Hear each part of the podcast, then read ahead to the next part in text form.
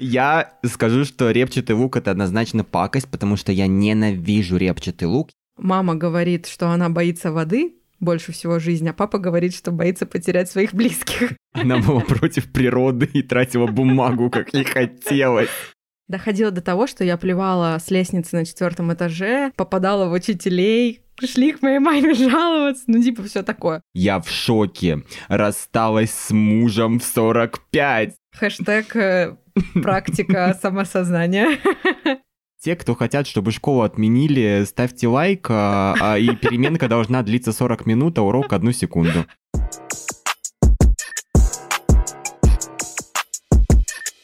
Ну, здравствуйте, здравствуйте, наши хорошие, наши лапулечки, наши зайчики, краши наших сердечек. Это подкаст «Счастливое воскресенье». Меня зовут Таня Масленникова. А меня зовут Игорюсик Сергеев. И сегодня мы, как всегда, решили обсудить классную тему, потому что у нас не бывает других тем. Но перед этим я хочу задать Тане вопрос. Таня, веришь ли ты в магию? Да. Ну, банальный вопрос, простой ответ получается. Просто чтобы вы понимали, сейчас я Тане рассказывал о YouTube-канале «Деньги и власть», и там женщина делится своими инсайтами, как сделать всякие ритуалы на запор, на приворот и так далее, и Таня просто говорила «трэш, кринж, жесть».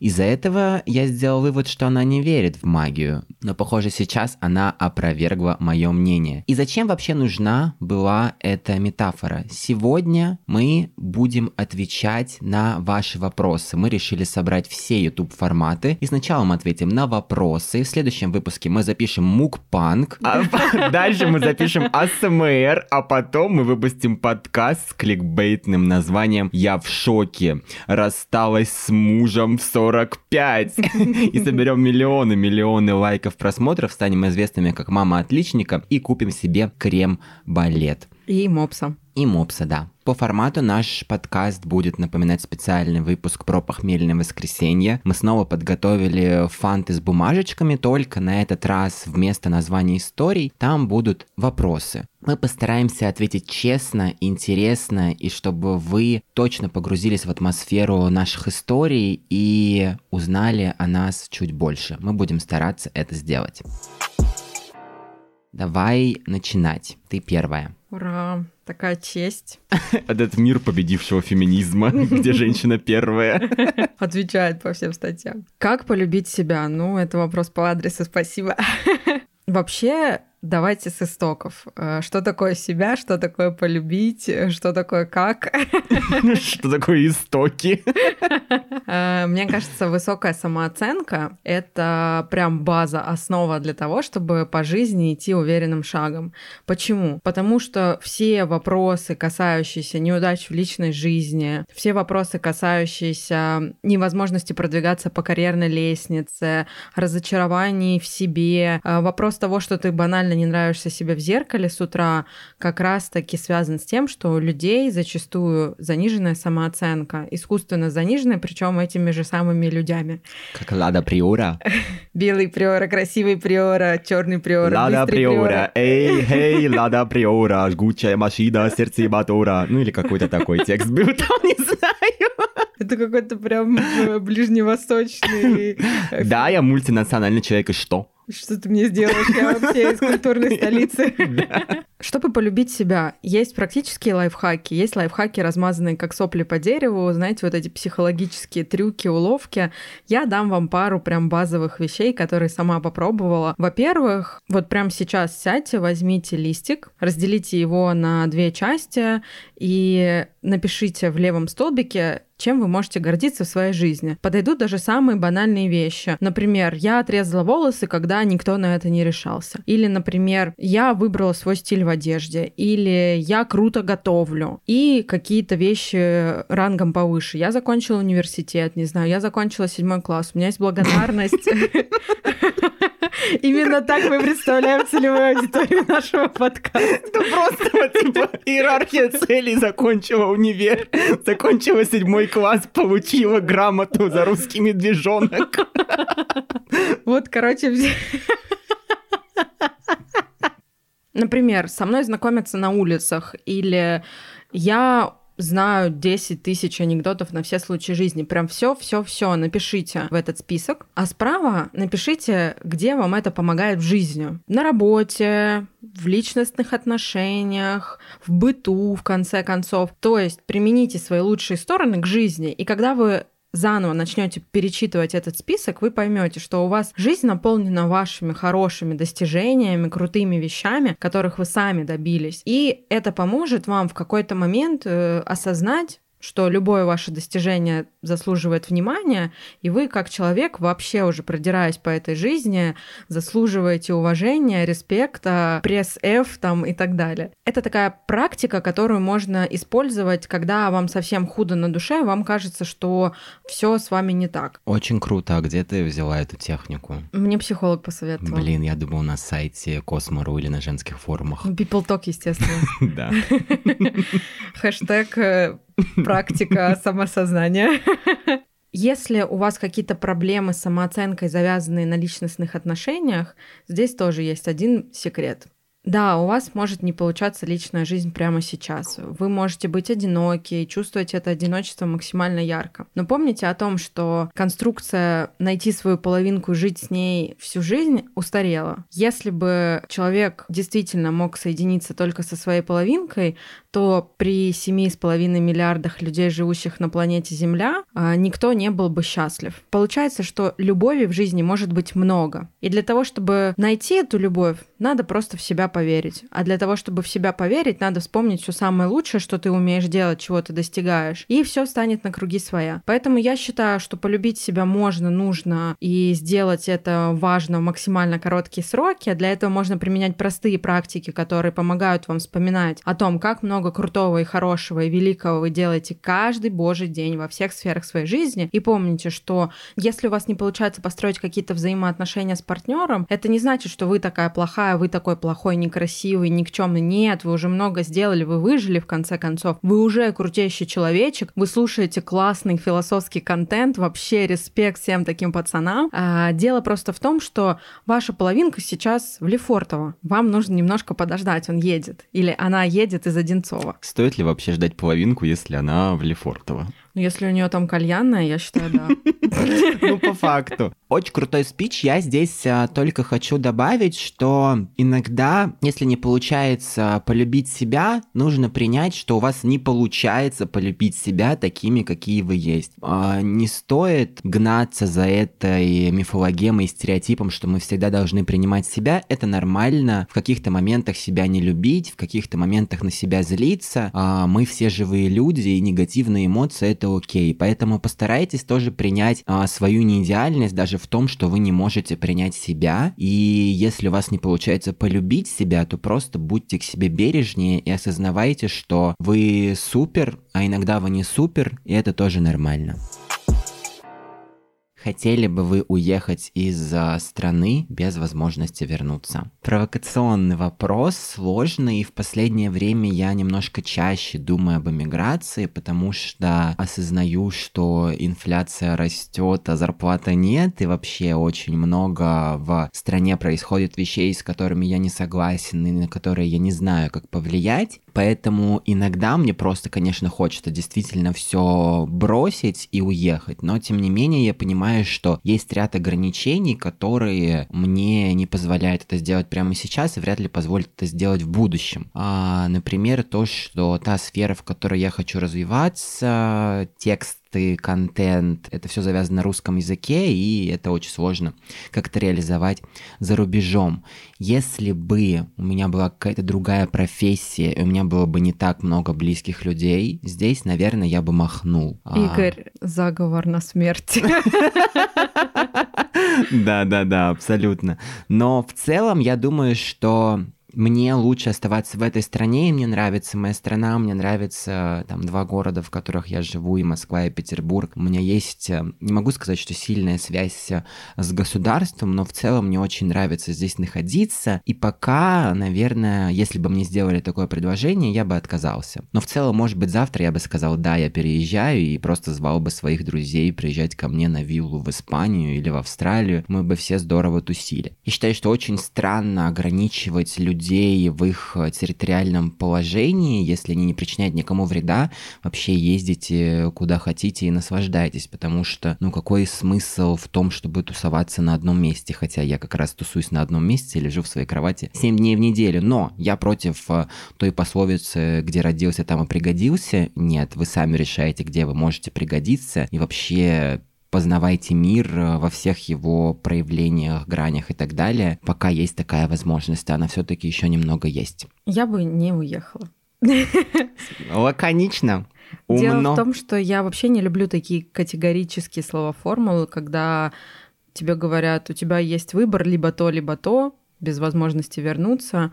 Если возможности вернуть все назад не будет, я этого не сделаю. Я люблю делать вещи, когда у меня есть возможность шаг назад все-таки сделать. И я понимаю, что уехать куда-то без возможности увидеть Россию, мне, наверное, будет все равно, что умереть, потому что я люблю Россию, я люблю по ней ездить, люблю все эти березоньки, люблю все эти лесочки, семья, крестьянство, самодержавие. И, естественно, основной прикол, почему я не перееду в ближайшие 150 лет, потому что у меня семья долгожителей, и все они про- собираются прожить э, по 250 лет, а я не могу как бы не быть свидетелем всего прекрасного действия. Сейчас моей бабушке 93, и она считает, что она достаточно молодая для того, чтобы выйти замуж. И как бы сейчас семья думает, как с этим быть и что делать. Я не могу вот прям вот все это бросить и куда-нибудь умчаться. Ну да, надо собирать приданное на свадьбе, танцевать. Вышивать наволочки, знаешь. Естественно, поэтому, конечно, у тебя здесь много дел. Лайфхаки по тайм-менеджменту. О май гад! Просто невозможно, как бы такое. Вы так нам доверяете в таких вопросах, в которых я ничего не понимаю? Мне кажется, мы хорошо разбираемся в тайм-менеджменте. Вообще, у нас на прошлой неделе было занятие прям вот э, корпоративное по тайм-менеджменту. Я могу рассказать, какие нам лайфхаки там давали. Давай. В первую очередь, э, если у вас прям очень много задач, распишите их на листике. Моя любимая практика листочек две половинки, да? Она была против природы и тратила бумагу, как ей хотелось. Разделите листочек на две части. Слева запишите задачи, которые вам нужно сделать в течение недели. Кстати, вы можете туда записывать и домашние задачи, типа помыть пол, постирать белье, не знаю, заправить постель, да что угодно. Прочитать книгу, в конце концов. И рядом с каждой задачей напишите, сколько времени вам на нее нужно. И в конце подведите итог. Если у вас времени уходит больше, чем часов в неделю, значит, вы хреновый тайм-менеджер. Ура! Вот это ценный лайфхак такой был!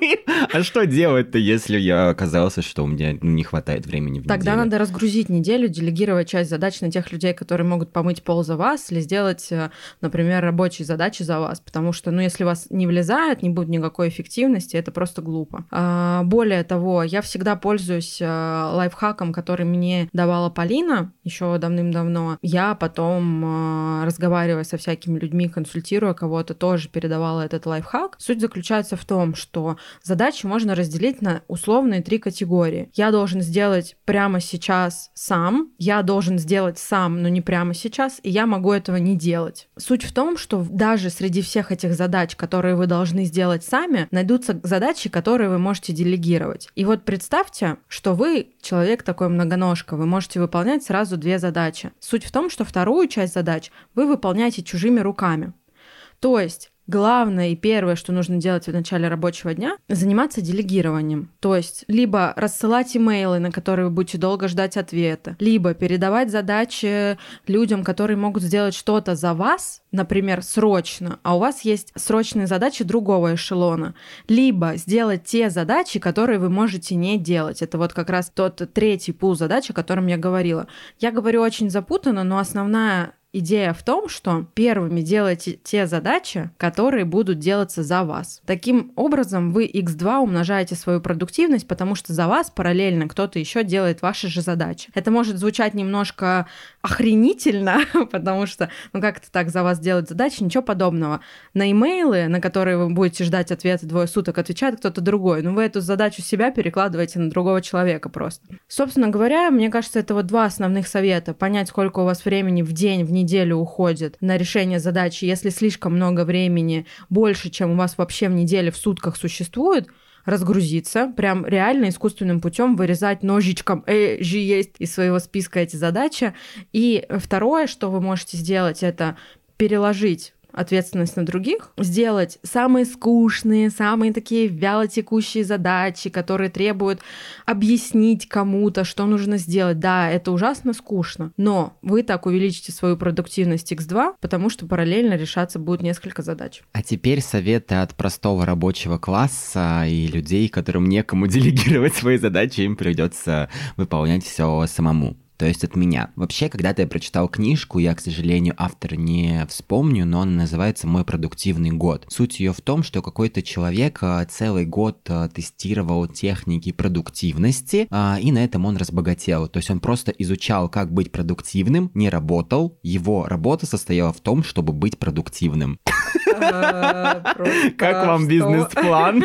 Да, и причем у него есть вот эта книга, у него там куча каких-то разных научных статей, конференций. Короче, чувак вообще э, здорово прокачался. И главный тезис этой книжки, с которой она начинается, был в том, что управлять временем невозможно. В целом термин time management это какая-то глупость и абсурдность, потому что время — это закрепленная категория. Невозможно сделать так, чтобы в сутках было больше 24 часов. Невозможно просто, чтобы в часе было больше 60 минут. Как бы вы ни хотели это сделать. Да, время придумали люди, ты, конечно же, права, за, я прочитал это по твоим глазам, но вот как бы в этом контексте, в том, что временем нельзя управлять, автор этой книги говорит, что единственное, что мы можем, это управлять своей энергией, совершать такие техники, которые будут повышать нашу продуктивность. И там рассказано про 365 техник, которые вы можете применять, чтобы стать более продуктивным и испытывать какие-то энергетические подъемы. Я расскажу о тех, а, которые пробовал я. Мне лично помогает управлять своей энергией четкое планирование и понимание, когда, в какие часы я наиболее продуктивен. Я знаю, что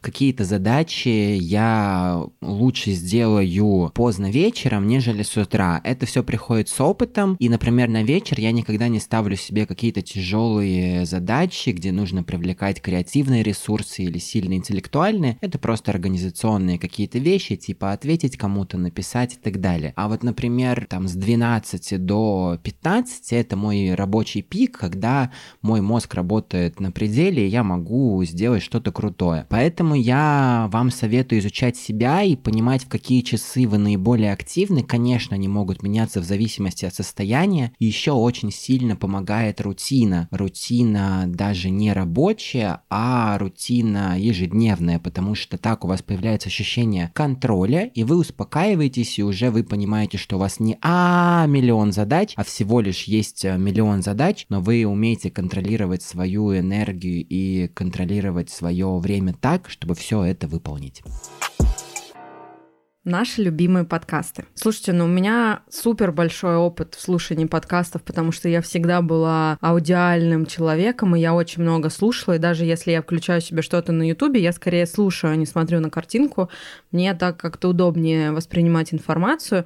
И, естественно, у меня есть две категории моих любимых подкастов. Это подкасты про маньяков, потому что я жестко угораю по этой теме. У холмов есть подкаст, трасса 161, холод, дневники Лоры Палны, ни разу не дворецкий. Все это я слушаю на постоянке. Правда, холод э, не постоянно выпускает свои подкасты, и у них часть на эксклюзиве на Яндексе, поэтому я просто не успеваю следить, как там что выходит, а я слежу за апдейтами на айфоне. И вторая категория — это лайфстайл-подкасты. Э, здесь их не так много, и, наверное, основные, которые я могу назвать, это подкаст э, «Сколько денег на карточке». Привет Олесе, которая монтирует наш подкаст. Она одна из авторок подкаста «Сколько денег на карточке». И не только Олеся. Мне там, кстати, нравится. Я люблю Олю Микитась. Прикол в том, что мне очень понравилась ее фамилия. И я полезла в Инстаграм посмотреть, как она выглядит. Еще это было сто лет назад. И оказалось, что Оля соавтор и автор сразу нескольких подкастов. Один из них я сейчас на постоянке слушаю. Называется «Нормально же общались». И смысл в том, что это прям такой лайфстайл-лайфстайл, про то, как Оля вместе с двумя детьми, со своим партнером переехали из России после всем известных нам событий. И вообще ее голос, весь движ, все то, что она рассказывает о текущей своей жизни, все новости, которыми она делится. Мне, в общем, нравится весь этот вайб, так что могу смело рекомендовать. Я не знаю, ты слушал, нет? Зай, у меня вообще такая ситуация, что я как сапожник без сапог, и я очень редко слушаю подкасты. Возможно, это проблема, но у меня как раз а, другой канал восприятия, и он не аудиальный, а визуальный, поэтому мне достаточно сложно воспринимать голоса без картинки. Слушай, ну специально для тебя тогда, когда буду делать описание к этому выпуску, кстати, в мой день рождения выйдет этот выпуск, оставлю ссылку на этот подкаст, обещаю, что послушаешь, нормально да, же общались. хорошо, и запишу тебе кучу кружочков со своим фидбэком. У них сейчас единственное, что каникулы, и меня У нас тоже Ну, у нас школьные. У нас школьные, да, мы как... Каникулы, завтра я на все забью. Но можно успеть послушать как раз пока у них каникулы, все, что было до этого. Без проблем. Репчатый лук. Благо или пакость? Ну... Я скажу, что репчатый лук это однозначно пакость, потому что я ненавижу репчатый лук. Я знаю, что а, без него не обходится ни одно блюдо, он дает какой-то там особый вкус. Джуси э, пуси и- вкус, знаешь, это от лука пошло. Да. Спасибо, лук, за то, что ты сделал. Но когда я вижу лук в блюде, мне сразу становится плохо. При этом, если его порезать мелко, тогда я его не буду замечать, мне нормально. Но если я вот вижу его, он такими крупными шматками переливается вот золотистым своим каким-то первомутром, мне прям плохо становится от этого, и хочется просто выйти в окно и никогда больше не есть лук. Но в целом, если мелко, то нормально. У нас с Вованом есть одно любимое блюдо. Это, кстати, любимое блюдо, в том числе моей сестры. Это омлет с помидорами. И я люблю, когда в этом омлете с помидорами репчатый лук крупными шматами, не прожаренный, чтобы он еще так хрустел, так хрум-хрум-хрум внутри тебя. Просто у меня 25.01.99, 7 там июня 22 года умер от рассказа про лук. Можно, не нужно. Спасибо. Мы съедаем в неделю типа килограмм лука, реально. Огромных таких луковиц, которые я не дожариваю, чтобы они хрустели. И все это, я считаю, настоящее благо. И мы так дома сидим и так хрум-хрум-хрум. Следующий вопрос можно дать? А ты меня уже бросила в холодный пот. Наши школьные годы, господи, да это тема на целый подкаст. Ну что я могу сказать про школьные годы? У меня всегда был вообще дисконнект со школой, я не знаю почему, хотя я закончила школу с золотой медалью, но моя мама работала в школе, соответственно, ей доносили обо всех моих косяках, пакостях. Доходило до того, что я плевала с лестницы на четвертом этаже, попадала в учителей, пришли к моей маме жаловаться, ну, типа, все такое. Первые э, 8 лет я была толстой и такой прям смешариком таким вкусненьким, поэтому я никому не нравилась в школе. И все мои подружки в это время начали гулять с чуваками, а я просто сидела ВКонтакте за аватаркой красивой телки и добавляла Вот это в с друзья... челочкой и с милировкой, надеюсь. Да, да, да. Добавляла в друзья пацанов из нашей школы. Ну, конечно, я нахрен никому не была не нужна. Потом я похудела, э, наверное, классе в девятом. Так получилось, что в это же время это никак не связано с моим похудением, я уверена, потому что я интересный, умный человек, в конце концов. У меня появились друзья, причем ребята из более старших классов. Я переехала в дом а, с родителями и начала устраивать в этом доме тусовки. Тусовки типа серии «Мы прожигали кальяном линолеум, у нас бильярдный», люди спали на бильярдном столе, кто-то катался на велике по лестнице с третьего этажа и разломал, э, короче, нашу лестницу, до сих пор им остался след. Вот такого формата были тусовки. Я помню, как мы в гардеробной поджигали абсент, пили его. Ну как можно было до этого додуматься? Но я додумалась, я же интересный умный человек. Короче говоря, первые, наверное, 7-8 лет в школе тухляк, кисляк. Остальные годы до 11 класса полнейший движ, размах. А, у меня появились какие-то прям прикольные друзья, с которыми я до сих пор общаюсь. И, в принципе, как вы заметили, я особо не упоминаю учебу, потому что она там шла, ну, параллельно как бы всей Да, ты вот тусовке. как в сериале «Эйфория», где они постоянно ходят в школе, тусуются в туалете, курят. э, Ну, у меня всё. такого не было. Ходила на уроки, да, все таки уроки? Я ходила на уроки, ну... ходила.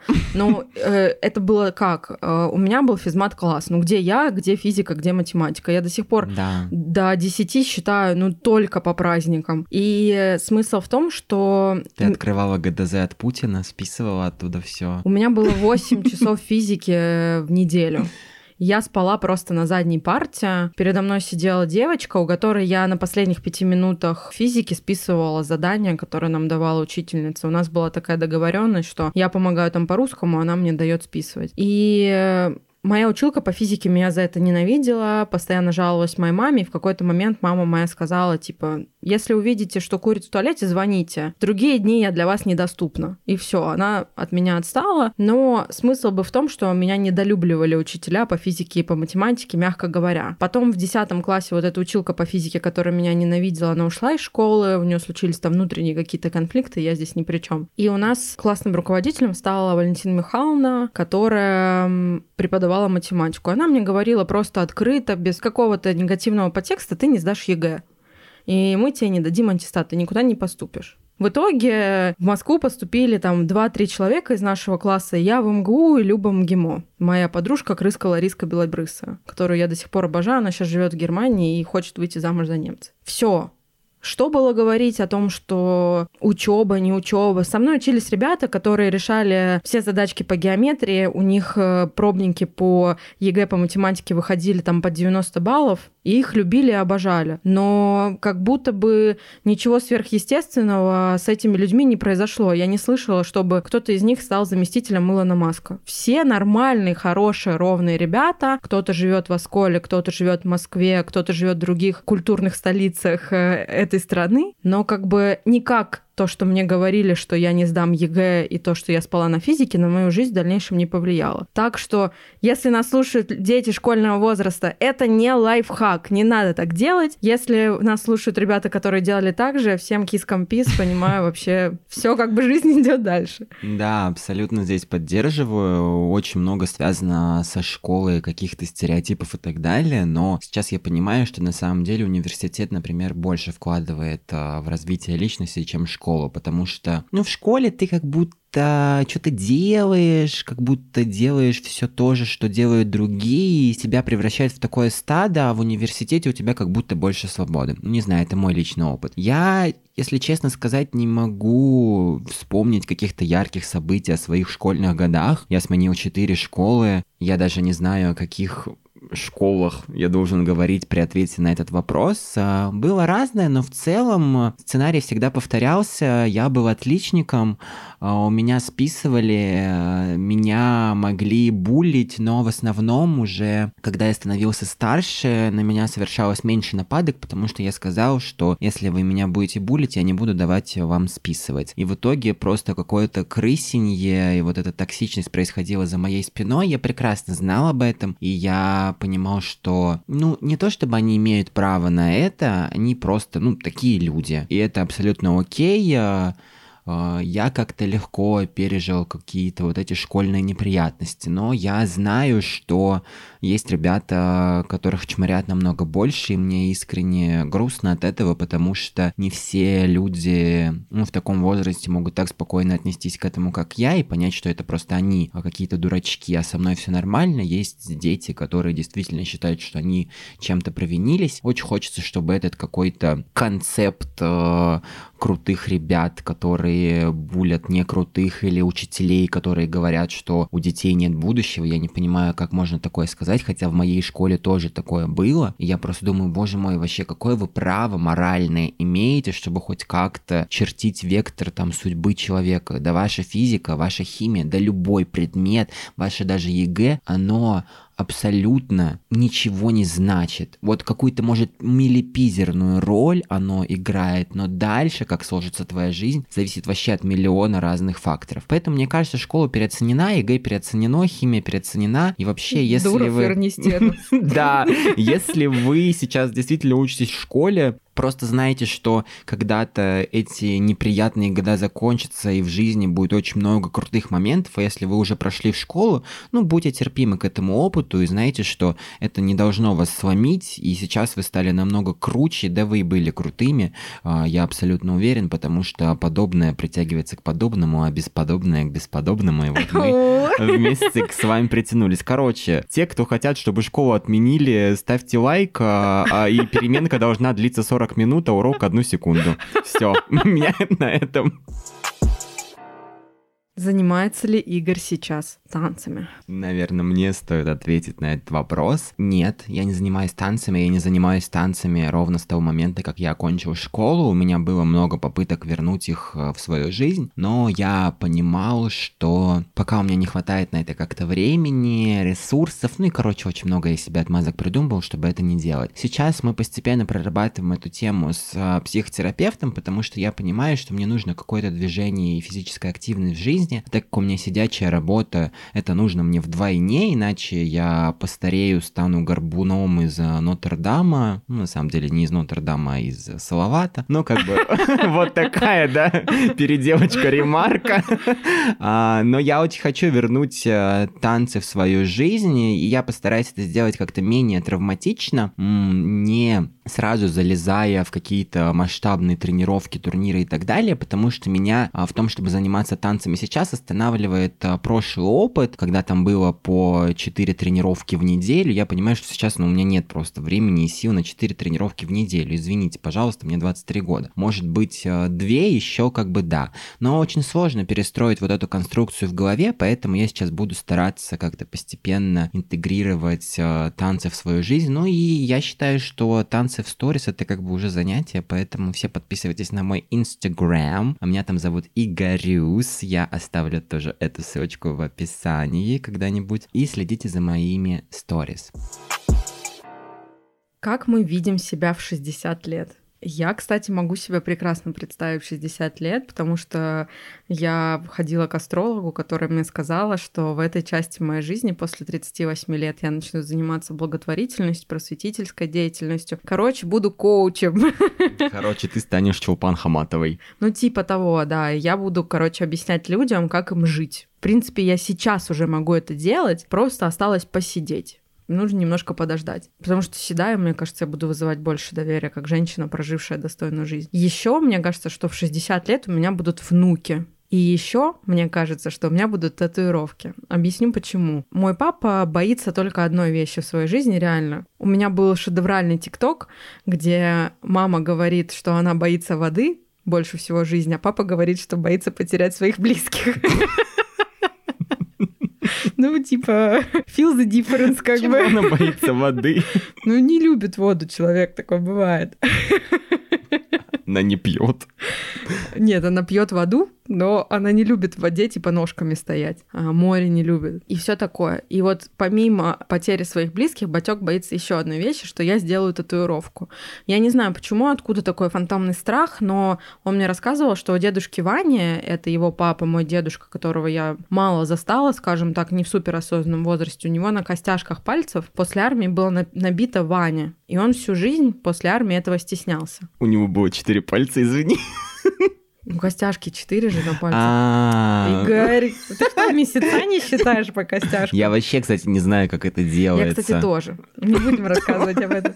И дедушка всю жизнь этого стеснялся, и, видимо, папе это как-то передалось. И он со мной обсудил по-честному, что давай не будем пока делать татуировки, хотя мой двоюродный брат забит с головы до ног. И... А у тебя есть возможность набить Таня на костяшках? У меня есть как бы все равно Поэтому он и боится. Да, страх не беспочвенный, скажем так. И я ему пообещала, что пока он жив, а я надеюсь, опять-таки, что я семьи долгожителей, он проживет 250 лет, я татуировки набивать не буду. Но в своей поздней старости я вижу, что мы с моими внуками, как такие чиперики, друзьяшки, идем и набиваем парные татуировки. Я, конечно, не знаю, как к этому отнесутся мои дети, но мне почему-то хочется верить, что это хорошая идея. И я себе так представляю свою старость яркой, где я буду коучить людей, как правильно жить. А буду такой седой бабулькой с ежиком на башке, в татуировках э, и с какими-то очень супер подвижными внуками, которых я буду возить на своем мопеде. А мужа в 60 лет уже не будет, да? Тоже отдашь его на благотворительность. Ну, как бы он будет, но это не жизнеобразующая вещь. Их может быть один, два, бывший муж, будущий муж, муж итальянец, муж русский, как у Жанны Бадоевой, муж гей, в конце концов, всякое может быть. Понял тебя. Ну, отвечая на вопрос, а, каким я вижу себя в 60 лет, я даже не знаю выбрать между мертвым или живым. А, такая настроение Dead Insiderское. Настроение один день без ошкудишки. Второй уже, извини, пожалуйста. Очень Сашка, реально. А, надеюсь, к 60 годам я перестану курить ашкуди. Вот, я хочу избавиться от этой зависимости. Я думаю, что у меня есть много времени. Как раз успею. Вообще, я очень с трудом визуализирую свое будущее, и каждый раз, когда я стараюсь об этом думать, мне становится страшно, и я прекращаю об этом думать. Не знаю, почему так э, складывается, но вот как-то у меня есть э, какой-то этот блок. Но если сейчас постараться об этом подумать, я хочу, чтобы у меня была семья, не супер большая, знаешь, типа не 10 человек, ну типа если нас будет четверо или трое, вообще будет уже здорово. Так, 60 лет, да, мне что ж будет. Но я хочу, чтобы у меня уже было собственное жилье, чтобы мне не приходилось снимать и думать, где же я буду жить, когда постарею, потому что недавно я нашел в одном канале пост, там пара пожилых людей искала себе квартиру съемную. Я подумал, блин, а что если мне тоже придется работать до конца жизни, чтобы оплачивать жилье? Ну, как бы согласись, есть такие вопросы, это пугает. Я хочу, чтобы у меня был какой-то, типа, свой уголок. А, наверное, я тоже хочу татуировки. А, может быть, я даже проколю уши еще в каком-нибудь месте. И самое главное, я хочу, чтобы у меня умерло в это время не так много людей, чтобы хоть кто-то, кого я знаю сейчас, остались в мои 60 лет тоже живы. Потому что недавно я ходил на встречу выпускников на журфак и просто проходил мимо и зашел. Что за встреча выпускников на журфаке? А где я была? Ты не выпустилась, дай. А, да мы ходили просто с Олей и Велиной встречаться, и потом решили прогуляться и дошли до журфака. Типа 3 июня каждый Прикольно. год. Да, и там а, я встретил всех знакомых, которых не хотел встречать, а тех, которых хотел, не встретил. И там был какой-то очень эм, грустный дедушка, он стоял в плаще посреди ну, как бы этой толпы у памятника и жадно искал глазами хоть кого-то из знакомых. И я понял, что Ладно, не я это понял, мне потом девочки рассказали, я на самом деле не обратил внимания на этого деда. Потому что... Отлично визуализировала, на самом деле. Ему было так грустно, он искал кого-то из знакомых, но, видимо, никто не пришел, типа, много из них уже просто нет в живых. Я хочу, чтобы в мои 60 лет у меня оставались э, живые друзья, близкие знакомые. Очень экзистенциальные Ну, наверное, планы. ты будешь жить, ты же из рода долгожителей. Я еще хочу собаку. Тоже немаловажно. Я знаю, какие у меня будут собаки. Это будет американский булли, такой огромный, толстый, который я буду тренировать. Это будет Кани Корса. Это будет французский бульдог. И это будет лабрадор. Все собаки будут жить у меня, естественно. Какие тут мужья? Вообще они не вмещаются. Вообще пошли в жопу эти мужья. Наш идеальный отпуск. Вот интересно, это имеется в виду, какой у нас был или который будет? Я думаю, каким мы представляем свой идеальный отпуск. Вообще для меня идеальный отпуск это который спланировали за меня. А вот у меня был такой отпуск, когда мы летали в Бразилию. Все за меня спланировала Маша Бабкина, за что огромный респект. Она выбрала, куда мы на какие экскурсии поедем, на каких самолетах мы полетим, на каких вертолетах мы полетим, что мы будем есть, на какие рестораны мы пойдем, какой экскурсовод нас будет водить. Вот это для меня идеальный отпуск, и я готова за таким отпуском лететь э, очень далеко, через океан. Для меня вообще не проблема трансатлантические перелеты, и мне как бы я спокойно к ним отнеслась. Каждый сотый человек на трансатлантическом перелете получает тромб. Вот я надеюсь, как бы я летела в надежде, что я в числе 99 этих людей, которые такие живчики. И второй вариант идеального отпуска для меня — это отпуск дома с родителями, где мне махают мозг, чтобы я мыла 26 окон в нашем доме. Мы с батьком жарим шашлыки и угораем над нашим соседом. То есть у меня все просто. Я не гонюсь за каким-то, за какой-то нереальной экзотикой. Мне важно, чтобы я была с друзьями, которые за меня все организовали. Либо, если я дома, то там все само соорганизуется. Знаете, как во Вселенной, где существует матушка с батюшкой, они вращаются друг об друга, намагничиваются, и вас просто втягивает в эту черную дыру сознания, где вы должны мыть окна. Да, интересная концепция мироздания. Спасибо тебе за нее большое. А, мой идеальный отпуск. Я не люблю жару. Вот сразу скажу, поэтому мне бы Плюс, всегда... плюс, плюс. Мне бы всегда хотелось отдыхать в каких-то более там холодных местах. Мне почему-то всегда очень хотелось посетить Скандинавию. А, Мне кажется, там красиво познакомиться вот с этими троллями, которые из холодного сердца, типа станцевать с ними. Да, я верю в троллей, и что? У меня детская фантазия очень буйная. И, наверное, еще было бы здорово не думать постоянно о том, сколько я трачу денег в этом отпуске. То есть вот какой-то, я не знаю, типа тур, в который ты вложился, ты знаешь, что ты типа можешь делать все. Потому что вот эти постоянные размышления, могу ли я сейчас купить вот это, или поехать сюда, или поехать туда, и смогу ли я вернуться в итоге в страну, они, конечно, угнетают. Поэтому, если у меня когда-то будет золотая карточка, как в Орле и Решке, я бы, конечно, посетил Скандинавию, просто бы жил там, э, как мне хотелось. При этом я бы не потратил, мне кажется, много денег, но я бы просто об этом не думал. Как-то, наверное, вот так отвечу. И еще есть третий вариант отпуска моей мечты. Я бы хотела поехать в отпуск с Джиганом. У меня нет слов, ну просто миллион из десяти, сто процентов. Я бы хотел просто быть ребенком Оксаны Самойловой, тогда каждый отпуск был бы отпуском мечты. Да. Оксаночка, усынови, пожалуйста. И у нас осталось два вопроса, но я хочу ответить три, да? Три. Давай ответим на один. Самое трешовое счастливое воскресенье. Как найти клевые вещи в секонде и во сколько нужно ложиться спать? Да нет, на самом деле мы на все три вопроса сможем быстро ответить. Ну Во давай. сколько нужно ложиться спать? В 10, я считаю. И вставать типа в 8 утра.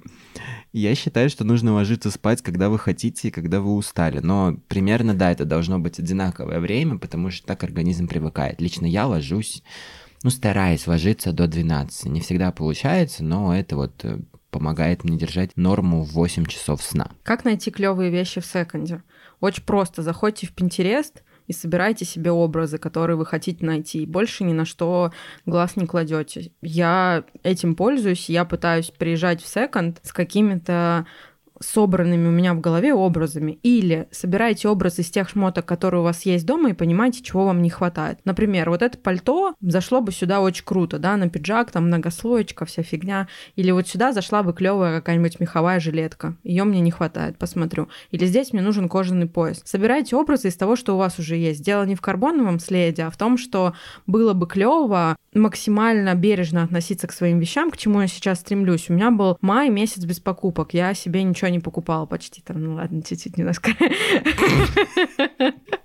И я сейчас стараюсь между собой свои вещи сочетать. И бывает так, что не хватает какой-то детали или какого-то прикольного аксессуара или какой-то, она может быть очень большой вещи, типа джинсовки. Вот мне не хватает джинсовки. Я Игоря уже уговариваю месяц подарить мне джинсовку. Ставьте лайк все те, кто за то, чтобы Игорь подарил мне джинсовку. Если этот подкаст наберет больше 200 прослушиваний, я подарю Тане джинсовку, обещаю. Девочки, мы должны сделать все, что можем. И приезжайте с каким-то набором луков, которые вы наковыряли в Пинтересте, в Инстаграме или из ваших собственных фантазий, используя то, что у вас уже есть. Не составляйте в секонде образы с нуля. У меня будет здесь э, совет, наверное, более организационного характера. Вам нужно погрузиться в секонд-культуру и узнать, какие вообще секонды хорошие существуют. Не стоит распыляться на все точки, потому что ну, просто так энергии не хватит. И еще нужно прочекать, э, когда проходят завозы э, в секонды, потому что если вы будете приходить в день завоза, вероятнее всего там будет больше вещей, чем когда вы будете приходить на пятый день после завоза, их просто все раскупят. Конечно, вещи, которые привозят в день завоза, они дороже, э, но давайте будем честны, там на пятый день после завоза остается только какая-нибудь э, кошкина шерсть э, в виде воротника, И то потому, что она там живет. да, и еще какой-нибудь несуразный там э, костюмчик, э, полотенце с лебедями и игрушка Копатыча. Существуют какие-то вот такие странные кринжовые вещи, поэтому старайтесь приезжать, когда существует завоз, и не стесняйтесь биться за одежду. За свою мечту. Да, а, потому что существуют очень ушлые люди, которые попытаются у вас отжать а, черный пиджак Кельвин Кляйн. Не поддавайтесь на эти провокации, всегда боритесь за эти вещи. А, ну и помните, что вещи это просто вещи. Если не получилось найти в секонде, то всегда можно купить на Алиэкспрессе, на Wildberries или где-нибудь еще. Погружайтесь в эту культуру, ездите в секонды регулярно, это тоже, кстати, помогает, и так постепенно вы действительно разовьете вкус, а, начнете понимать, а, куда можно ездить и какие вещи стоит выбирать. На вопрос про самое трешовое воскресенье у меня уже нет сил. Давай вынесем его в спец. Да, я думаю, что если мы вспомним, то мы о нем расскажем. Ну, каждое наше воскресенье это полный кринж и трэш. Трэш. Это был вопрос-на-ответный, взаимный, интересный и захватывающий подкаст «Счастливое воскресенье». Меня зовут Таня Масленникова. А меня зовут Игорь Сергеев, и сегодня мы еще больше раскрыли все свои тайные уголки души.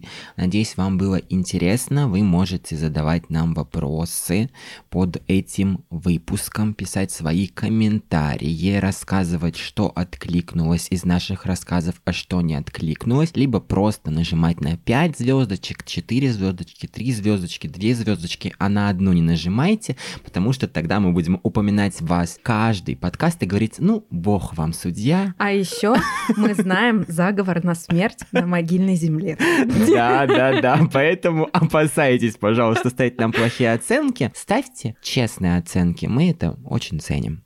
Спасибо, что вы с нами. Надеюсь, что мы прилетели в ваши ушки в правильное время, а вы не скупитесь на то, чтобы помогать нам становиться популярнее, круче и подниматься выше в рейтингах. Оставляйте отметки, комментарии. Мы будем вас за это каждый раз целовать, обнимать и повышать вашу самооценку, потому что именно наши слушатели самые-самые вкусные и лучшие. Всем хорошего дня. Пока-пока. Пока. -пока. Пока.